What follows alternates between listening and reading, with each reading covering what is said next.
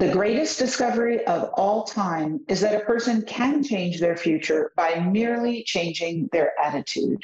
Oprah Winfrey. Stay tuned because Lynn Dutrow's going to teach you how to get aligned as FU and how to transform your inner assholes like anxiety into allies. So, the big question is how do women over 40 like us keep weight off, have great energy, balance our hormones and our moods, feel sexy and confident, and master midlife? If you're like most of us, you're not getting the answers you need and remain confused and pretty hopeless to ever feel like yourself again.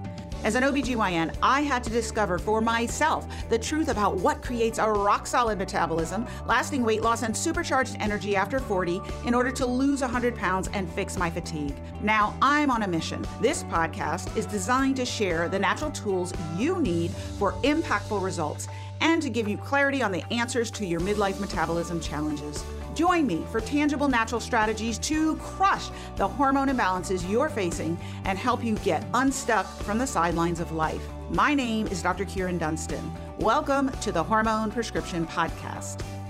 Hi, everybody. Thank you so much for joining me for another episode of the Hormone Prescription with Dr. Kyrin. Today, we're going to dive into anxiety again because it is such an important topic for women over 40. There are physical problems, including hormonal imbalances like hormonal poverty, that can contribute to anxiety.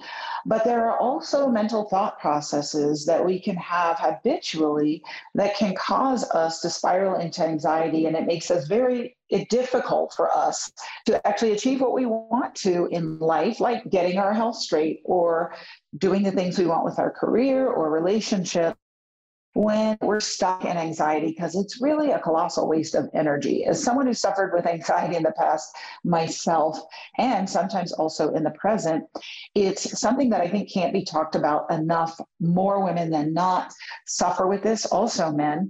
So maybe you'll learn something in the episode today that will really help shed some light.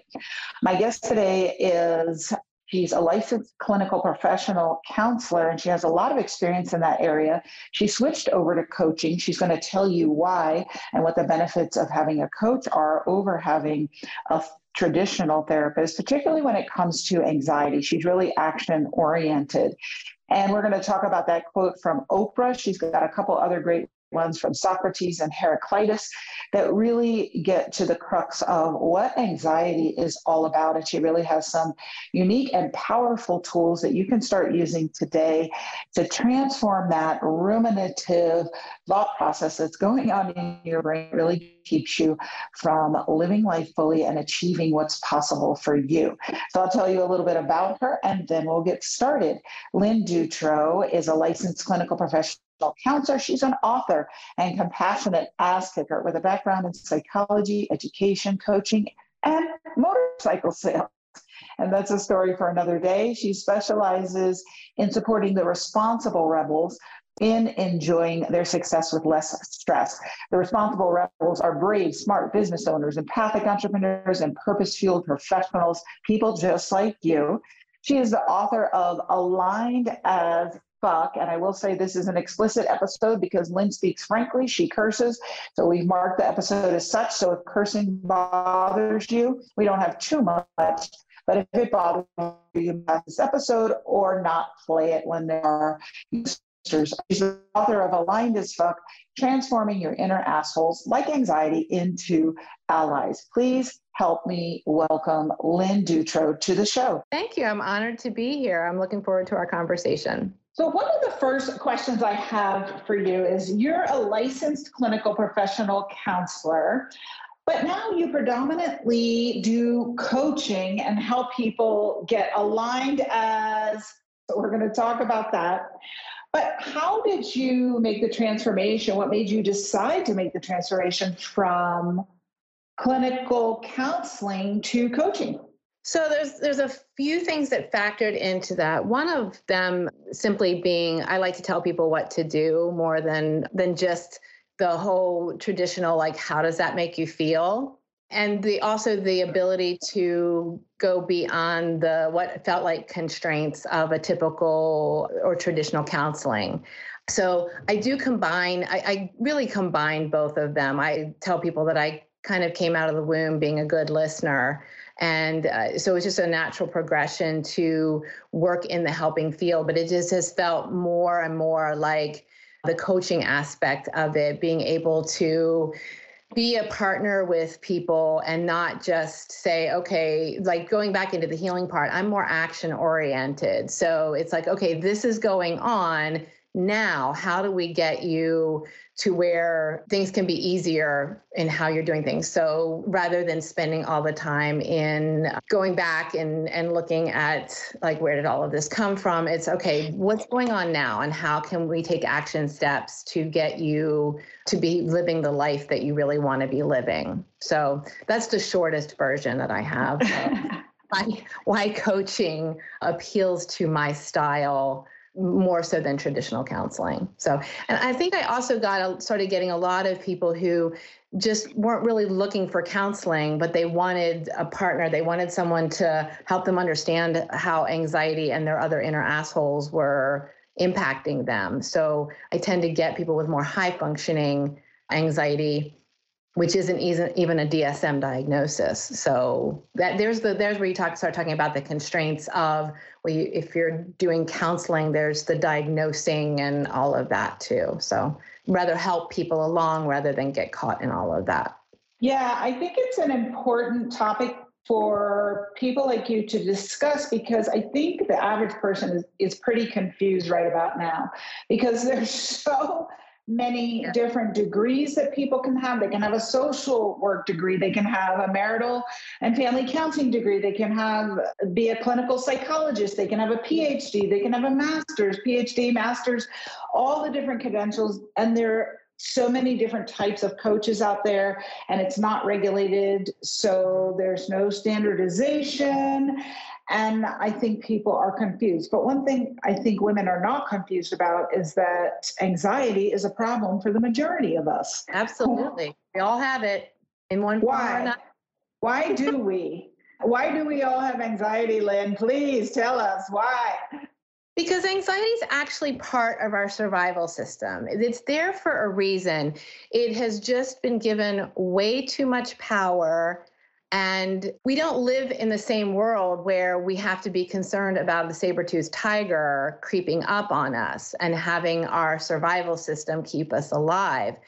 But that same survival system is still in there. And so the more comfortable we make our lives, the more that survival system and anxiety in particular overdoes its job. It's making things that aren't actually a threat to our survival into things to react to. And there's so many things now that I was just talking to someone this morning about how we've made being a woman, being a mother, being a wife, all of those things into like an Olympic sport. And then so then you get all of the your your perfectionist gets involved in all of that. And you know we just keep trying to achieve and strive and do all of these things. And so anxiety is there all along the way going oh you're not doing it right. You're not doing it right. And oh let's panic about this even though there's nothing to panic about. So it's there. And the way that i work with clients is to have to acknowledge and accept it first and then we're going to work on changing your relationship to it so that as I say, you teach it better social skills, get it to actually be working for you instead of against you. Well, that sounds great. And hopefully we can do that today, give some people an idea of how they can do that. But I just, before we move on to that topic, why have we made our lives into Olympic sport? Why are we such perfectionists? Why do we have to be the best mom, the best wife, the best worker, the best business, the best everything? Where in the world did this come from that now all of a sudden we have to be the best? I don't think that it used to be that way. So what happened? I don't think it used to be that way either. I think that there are a few things that have contributed. Technology is one of them because we can now see what people are doing all over the world for 24 you know 24 hours a day seven seven days a week. And we didn't used to be able to do that. I mean you know, just as far back as, you know, my parents' generation, they didn't have a television. They could tell what people were doing, you know, from radio or reading, you know, or those sorts of things, but they just got about their day. They went and did whatever they needed to do. And I don't think people were comparing themselves in the way they are now. And so that's, I think, a big contributing factor is that you know any moment of the day you can pick up your little rectangle that we you carry around with you and, and you can jump on social media or anything else and suddenly there's somebody to compare. I think we also have made the pursuit of happiness the pursuit of success in however that has gotten defined which is to be the best at rather than and, and there's also this avoidance of failure you know so if you're walking around avoiding failure, then you've got the, the only other option is success because we are very wired to this all or nothing, especially if we have a tendency toward anxiety.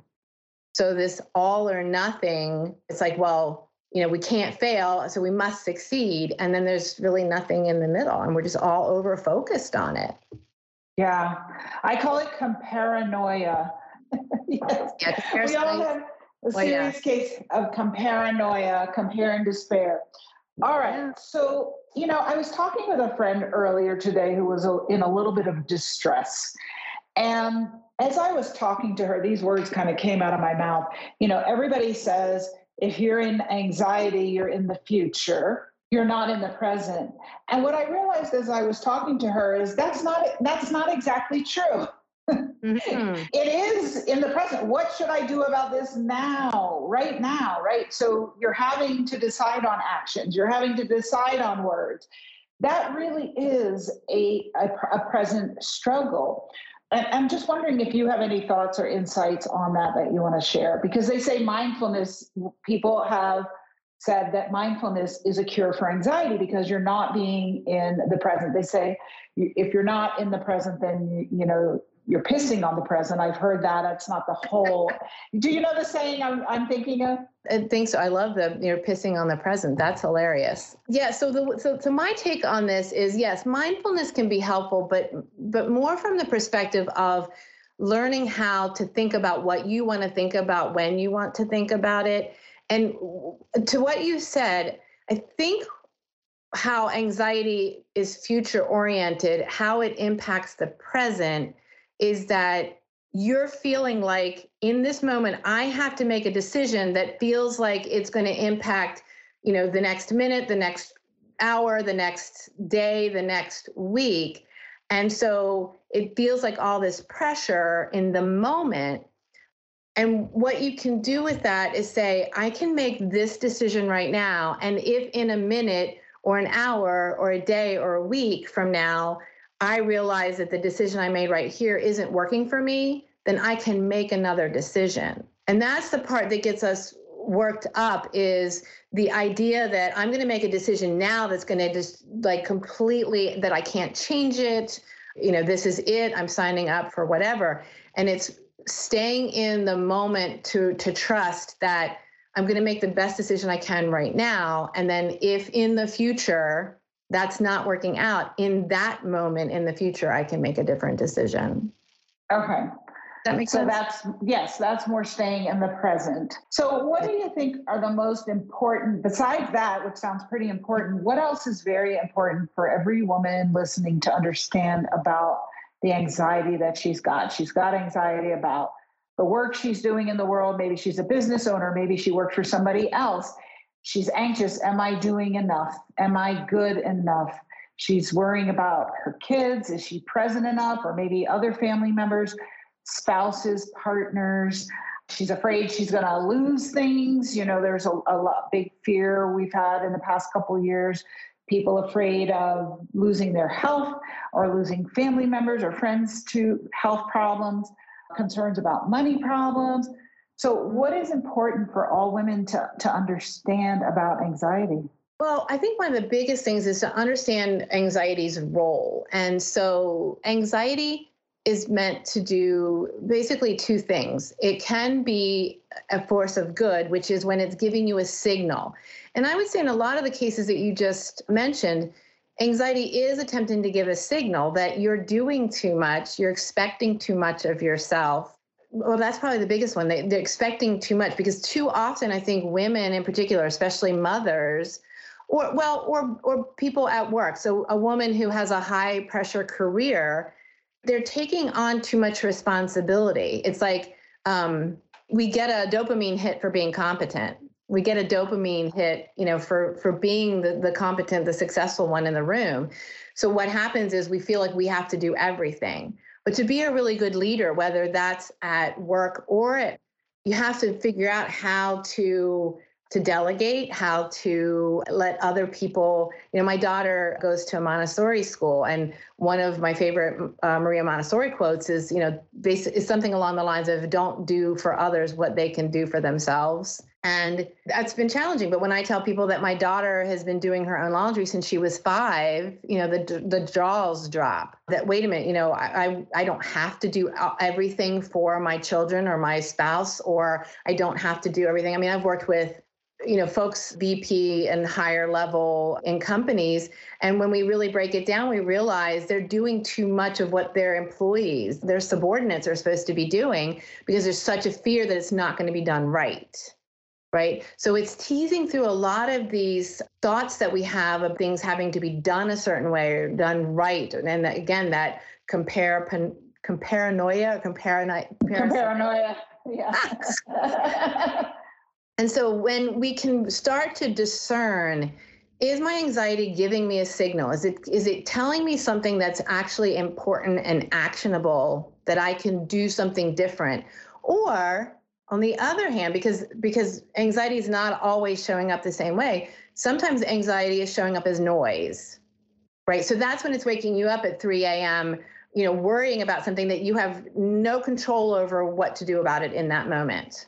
So the first thing is to distinguish is my anxiety behaving today and actually giving me a signal about something that would be important for me to take action on, look at differently, change, or is it just being an asshole and giving me noise to to wind me up.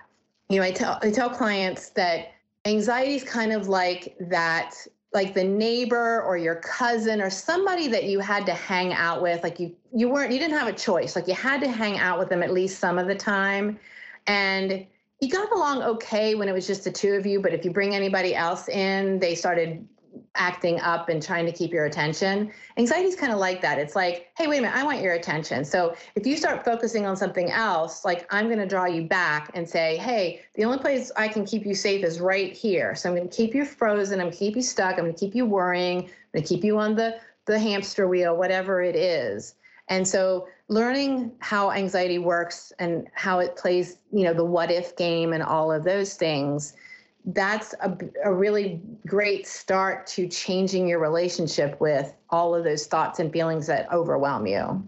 And so I try to tie everything into hormones, which includes the, the nervous system, the autonomic nervous system, sympathetic, parasympathetic why do we even have the ability to be anxious? What biologic capability or survival advantage does it confer on us? To survive, to be alert, to notice. You know, my clients very often, they're the ones that pick up on the subtle things in their environment.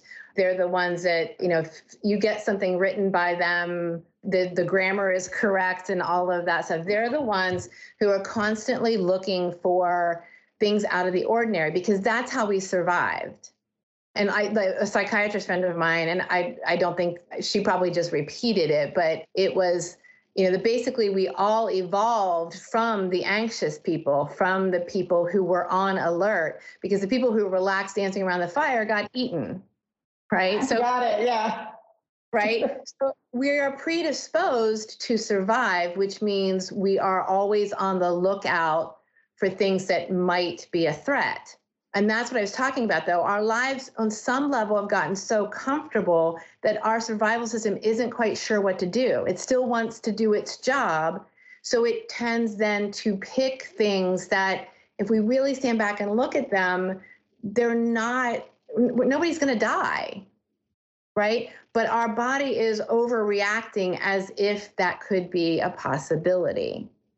So that's where you know becoming aware of what is going on and and why your sympathetic nervous system gets so easily triggered And I do agree that this can you know and i often get people who say well i never thought of myself as anxious before and then i, I look at their age and they're over 40 especially women and it's right. like okay now what role is either the maybe you weren't aware before because this is just how you functioned but it all has to be related and i'm not the medical person but you know it all has to be related because if you are wearing out you know, if, if your sympathetic nervous system's on all the time, then you're wearing out your adrenals, your, you know, the cortisol, all of those things that are then going to just make all of this worse.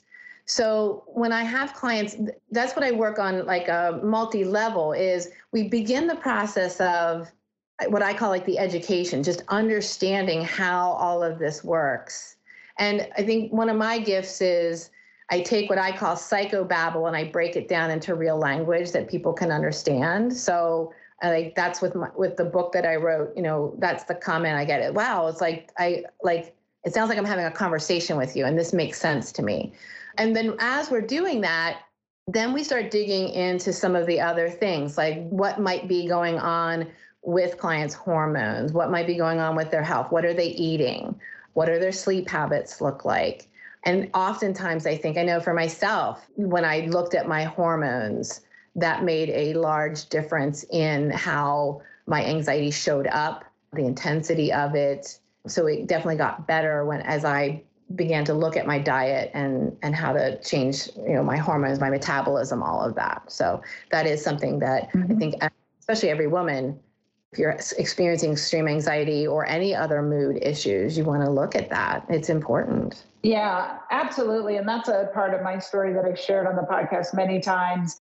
Extreme anxiety on many medications for it. And then when I got my hormones straight and got my gut straight, I didn't need any medications. So if that's you and you're suffering with anxiety, that is the number one thing you want to do. But then beyond that, I do find that I have some thought patterns that tend to lead to anxiety, like a lot of people. And I think a lot of the anxiety centers around this quote that you shared with me from Heraclitus there is nothing permanent except change. We don't like change, Lynn. No, we don't. we don't. But the one thing that's inevitable is change. Life is just a series of changes. Yes, yes. I, that is something that I work with clients is like uh, to increase their tolerance for discomfort. And I think that's another, you know, as I'm thinking about it, that's another thing that plays into why things are worse now because every marketer out there, every company that has hired someone to do their marketing has hired someone who knows that the best way to get us to buy someone buy something is to appeal to our fear and anxiety. Our fear and anxiety that we're not good enough that we're not living up to something that and and that we don't have to tolerate discomfort at all. You know there's a pill there's a blanket there's a something there's food there's something that you can use to change how you feel. What I find is when my clients begin this process of not their goal isn't to be comfortable and to be certain all the time because that's what anxiety tells you. You have to be comfortable, you have to be certain. Well, those are illusions. We love them. We love the idea of being able to be certain, to make sure. Like, if you could sit in my shoes every time. Sometimes I think that's why I like to sit alone in the woods and not be around people because the anxious language is just there. Make sure. I have to make sure this. I should be doing that. All of this, that's all language that's that's saying to us that we can in fact be certain and comfortable. And when we can step away from that and really be aware that there really is no way to be certain and comfort is not we're not meant to go through this life being comfortable. Some of the best things that we learn about are in the very trying times. We learn a lot about ourselves about what we're here to do. I think as glennon doyle talks about if you're looking to figure out what your purpose is figure out what makes you cry. You know and i love that. Allowing ourselves to get past what we think society is telling us we should be doing our obligations and mm-hmm. get that like what what really makes our you know hits us in our heart. And you got to get you know you got to figure out how to get the your inner critic and imposter syndrome and and doubt and all of those things how to keep them from telling you what to do because they're like the secret service and they're going to always pick the safest like the safest route. But the safest route isn't always the route that's going to get us where we're we're meant to go. So being able to take calculated risks and be uncomfortable for periods of time is important in this work. Yeah, you know, I love that you're going down this this line of discussion about this topic, you know, what you're saying speaks to me of we we try to make decisions with our heads right? What's the logical choice? What would a smart person do? And i've recently been learning more and more about something called human design which i'm not sure if you're familiar with it. See you shaking your head yes and it's basically told me that your brain is not designed to make decisions, and nobody's brain is. And I actually have an emotional authority, so my emotions are. And other people have a splenic authority, or they might have a sacral authority, or something like this. No, no humans are supposed to be making decisions with our brain, and yet that's where we make most decisions. And I love what you shared about Glennon Doyle. I love her writing and what you shared about what makes you cry. I talk to so many women midlife who are really confused about their purpose and their path and what would bring them joy, and they don't even know what they want. So, can you talk maybe about how you help people get in touch with that heart centered, maybe emotional or splenic or whatever the, your authority is, that can help guide you to what would be most meaningful. So you can take those calculated risks. But i mm-hmm. think that you know if you don't go out on the branch on the limb you can't get the fruit. So you kind of got to go out there. So how do you help people navigate that? Well it starts with just that education of how these inner parts of you work. And then getting in touch with well what you know thinks you know it, it's different for different people. Sometimes people are able to get in touch with it when they think back to what they loved to do as a child back before all of the expectations were piled on them. What do they find? Like you know if you have even five minutes to yourself what what do you gravitate to? What do you what do you like to do? And and also help them to because again i work with so many clients that have the all or nothing thinking they get somebody gave me feedback in the book where it was like i you know i don't i don't want to do any more of this work because it's going to mean that i'm going to have to divorce my husband.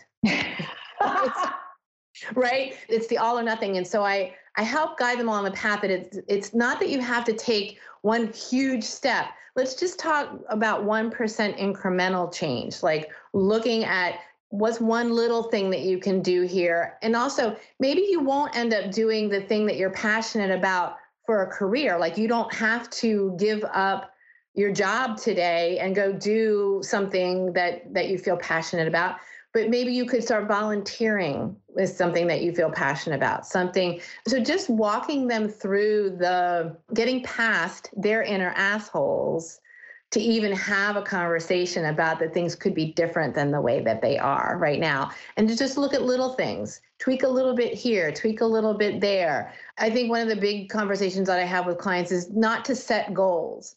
You can set intentions you can have an idea of where you want to go but we get too caught up in the failure that happens between you know so think uh, think like with weight loss. It's like okay well i want to lose i think you said you lost over 100 pounds.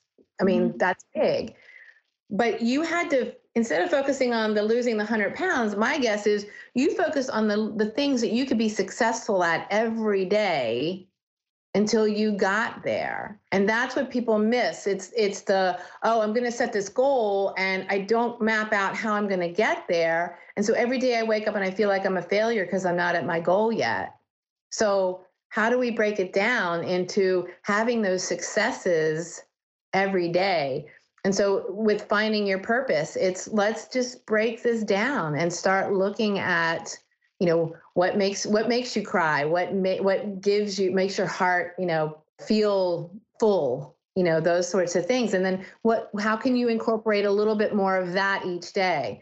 What are you doing that you can take off your plate? You know, the little mm-hmm. thing. So that's how we get started with that. Yes. And it reminds me of this other quote you shared from Socrates The secret of change is to focus all of your energy not on fighting the old, but on building the new. So when I lost all that weight, I focused on I'm building health.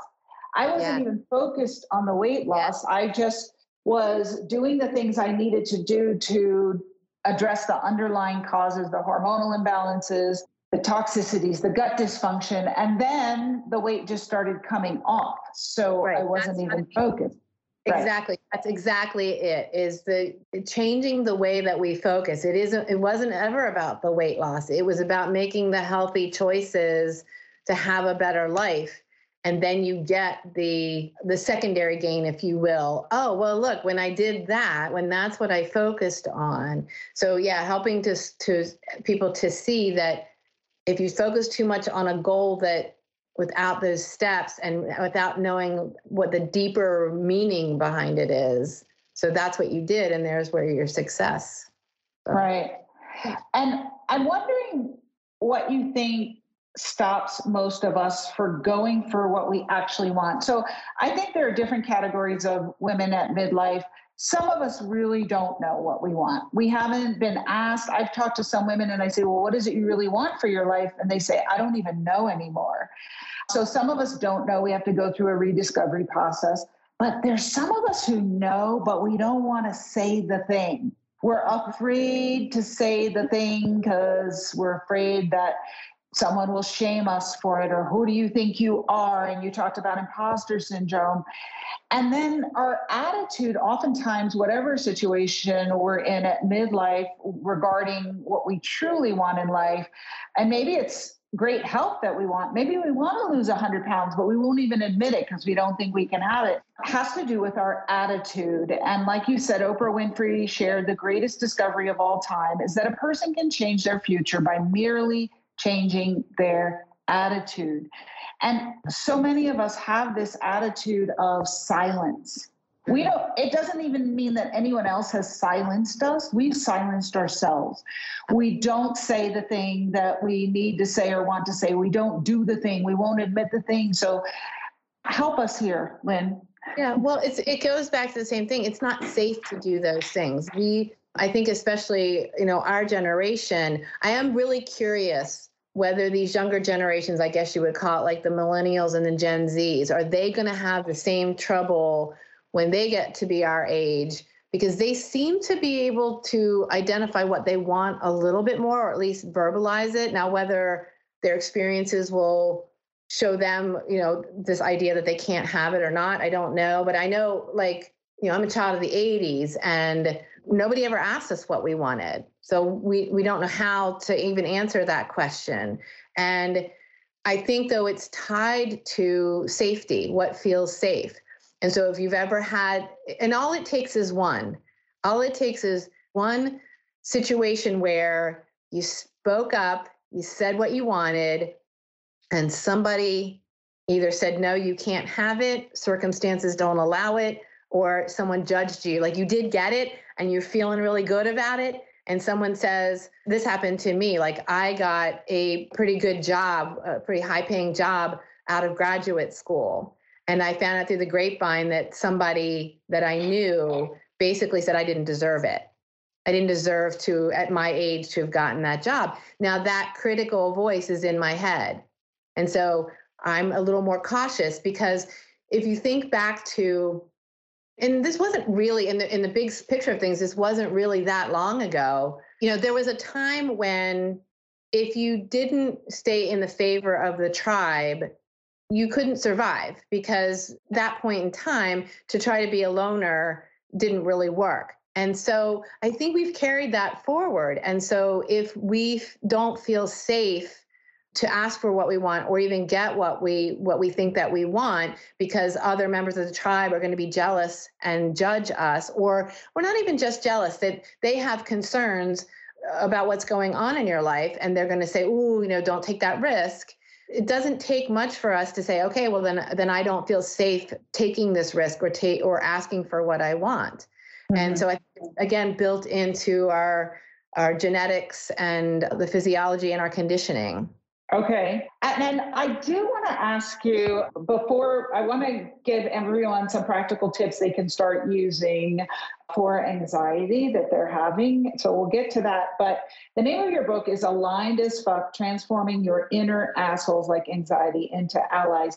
And I'm wondering if you can talk about that title. What does that mean, aligned as fuck? What are your inner assholes? So, can you talk a little bit about that? And then we'll also talk about some things people can do to get started with their anxiety. Sure. So my assholes didn't want me to write that book. And so they were coming up with all kinds of obstacles for me. And so aligned was a word that really resonated with me that by getting you know getting them in alignment with what i wanted to do was important so i used the letters of aligned to come up with the concepts for each chapter. So there's a chapter A, a chapter L, you know, so on. And under each one, I talk about different concepts related to that letter. So that's how the whole thing started. And it just kind of took off. So the book is really um, helping you to step by step look at okay what are what's important to understand about how these what I call inner assholes, the ones who, you know, your anxiety, your doubt, the inner critic, the perfectionist, all of that, how they have gotten in charge and how to demote them and teach them better social skills.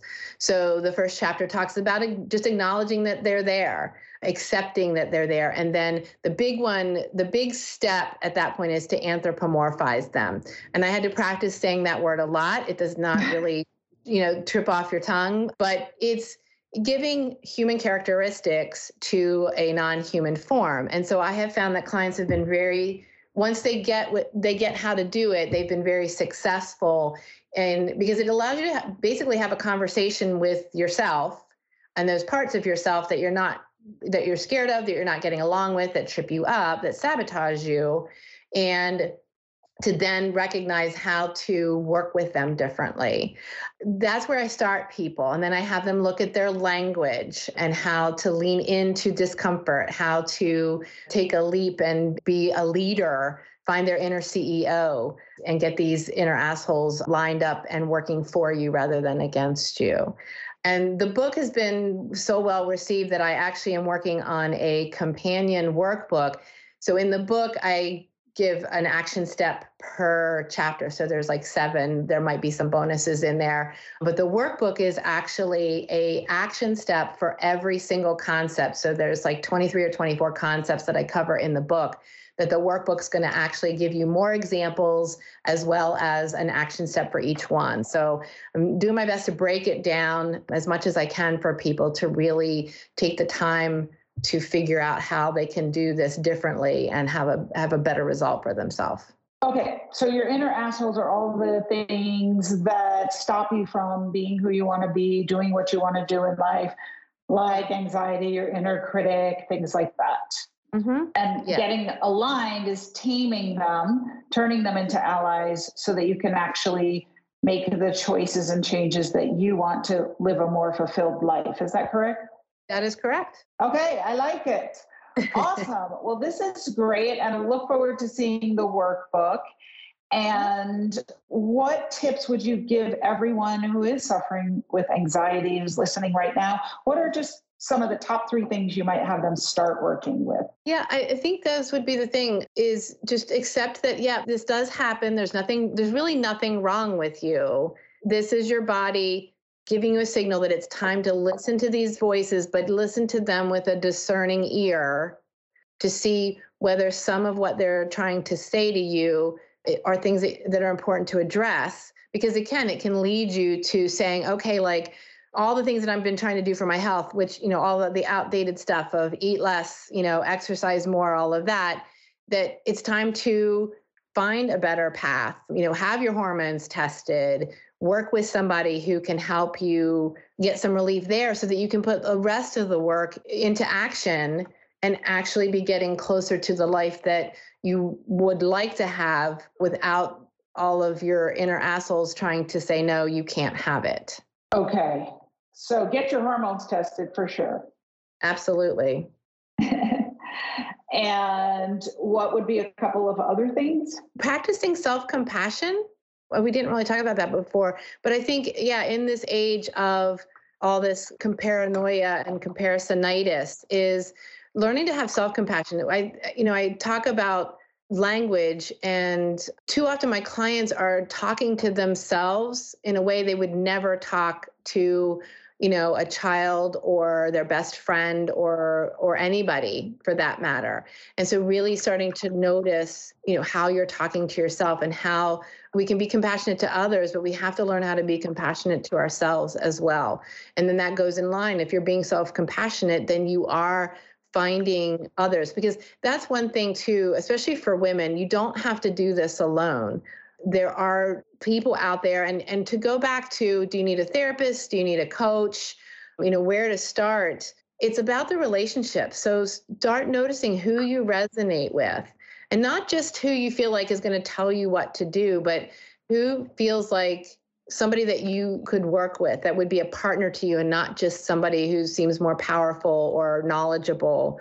Just because you know people have a lot of letters after their name doesn't mean that they would be a good fit for you. So that's part of i think the process as well is finding mm-hmm. someone because you don't have to do it alone you do not. There's lots of support, and I'm so glad that you've written the book that you've written, that you're working on the workbook that you transition to coaching. I think that therapy is wonderful. It's helped me tremendously. And I also think that coaching can be extremely powerful. I've had coaching as well, and it can be very action oriented and uh, help you to take actions contrary to what you've been getting. Because if you keep taking the same actions, you're going to get the same outcome. Absolutely. So trying something different is key. So thank you so much for coming on the show, Lynn, and sharing your insights about anxiety and the inner assholes with us and helping everyone understand how to become as aligned as fuck. Any last words you'd like to share with everybody? Uh, no, just uh, yeah, keep your eye out if you're if this interests you at all. Like I said, there's the book, there's the workbook. You can get on my website and get a taste of the book. I think it's chapter three is available from my website. And um, I just really appreciate this conversation. It's been great. I hope it was helpful. Yes, thank you so much. And thank you all for listening to another episode of The Hormone Prescription with Dr. Kyrin. Hopefully, you've learned something today that will inspire you to take action and do something different and really figure out what it is you want for your life and go for it. Don't just dream about it. I always say that the dream chooses the dreamer. You didn't choose the dream, it chose you, and that your dreams is humanity calling forth from you those gifts that only you have, that only you can deliver. So, what are those gifts and what are you going to do to move towards delivering them today? Thanks so much for joining me. I'll see you next week. Until then, peace, love, and hormones, y'all. Thank you so much for listening. I know that incredible vitality occurs for women over 40 when we learn to speak hormone and balance these vital regulators to create the health and the life that we deserve. If you're enjoying this podcast, I'd love it if you'd give me a review and subscribe. It really does help this podcast out so much. You can visit thehormoneprescription.com where we have some free gifts for you, and you can sign up to have a hormone evaluation with me on the podcast to gain clarity into your personal situation. Until next time, remember take small steps each day to balance your hormones and watch the wonderful changes in your health that begin to unfold for you. Talk to you soon.